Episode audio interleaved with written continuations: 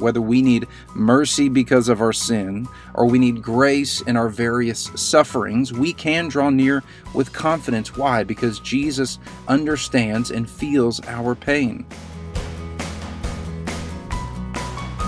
Hello, you're listening to the Greek to Me podcast, a daily discovery of the New Testament scriptures one word at a time. We hope today's podcast helps you better understand and appreciate God's word.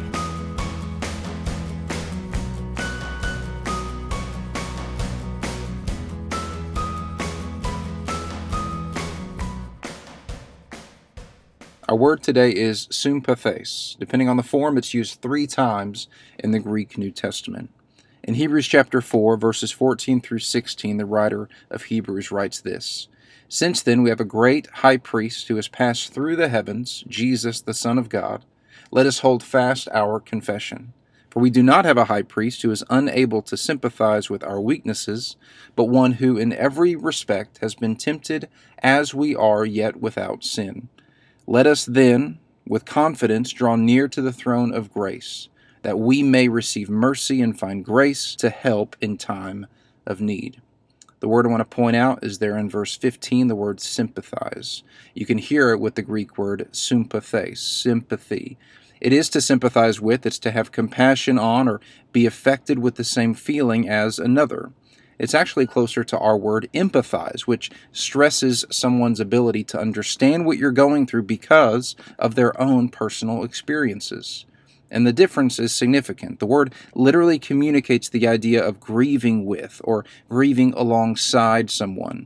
It is to truly commiserate with someone, to suffer in solidarity. With that in mind, don't miss what the writer of Hebrews is saying here about Jesus. In the Old Covenant, the prophets represented God to the people, and the high priest represented the people to God. And so the writer of Hebrews is saying that in his high priestly ministry, presenting the people and representing the people to God, that Jesus could go to the Father not in a cold, technical way with frustration and judgment in his heart toward us and our sin, but in a warm, feeling, and even get this, an understanding way with compassion for us in order to plead our case before the Father, as it were, as one who himself understood our struggle. Jesus doesn't just sympathize with our weakness, he empathizes with it, yet remained sinless. This is shocking, completely unexpected, even scandalous. So, whatever our struggle, Jesus gets it.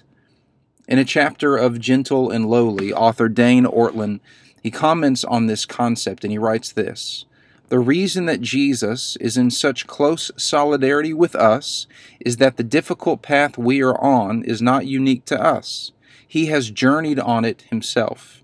It is not only that Jesus can relieve us from our trouble like a doctor prescribing medicine, it is also that, before any relief comes, He is with us in our trouble like a doctor who has endured the same disease. Jesus lived 33 years in a body and was fully human. He bled, he cried, he slept and ate. He knew disappointment and frustration. He experienced betrayal and unjust treatment. Consider his life and consider the claim being made here by the writer of Hebrews. And we come to this conclusion there is no pain, no struggle with which Jesus, our Lord, cannot relate. And Dane Ortlund goes on to write how Christ's sinlessness might even cause us to think that he was aloof to our temptations, but that in reality he would know the full weight of temptation because he never gave in to it like we so often do. So, as seen in verse 16, as it points out, whether we need mercy because of our sin or we need grace in our various sufferings, we can draw near with confidence. Why? Because Jesus understands and feels our pain. And so, as Christians or little Christs, it shouldn't surprise us then when we are encouraged to do likewise for one another. Listen to 1 Peter 3, verse 8, as Peter uses this word sympathes. He says, have unity of mind, and, and here's our word again, sympathy or brotherly love, he goes on to say, a tender heart and a humble mind. This is the attitude we have toward each other. Included among this list is sympathy, empathy, compassion. This attitude, inspired by how Christ has done so for them, is surely what the writer of Hebrews had in mind only six chapters later when he wrote this to the Christian audience. Listen to this. This is what it means to show others the same sympathese that Christ has shown us. In Hebrews chapter 10, starting in verse 32, he writes, But recall the former days when, after you were enlightened, you endured a hard struggle with suffering sometimes being publicly exposed to reproach and affliction, and sometimes being partners with those so treated. For you had compassion, sympathes, on those in prison, and you joyfully accepted the plunder of your own property, since you knew that you yourselves had a better possession, an abiding one. And so, Christian, encouraged by Christ's example, um, encouraged to respond accordingly to one another, as the writer of Hebrews writes.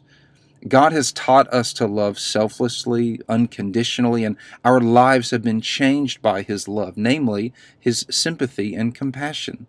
May we go and do likewise. Uh, we don't need to broadcast or post online about all uh, the bad things that we're enduring. Let, let's go to Him who understands unlike anyone else, and then Let's be that understanding friend who is willing to suffer with someone who's struggling. And may we, in the words of Paul in Romans chapter 12, may we know the privilege and the beauty of this rejoicing with those who rejoice and weeping with those who weep.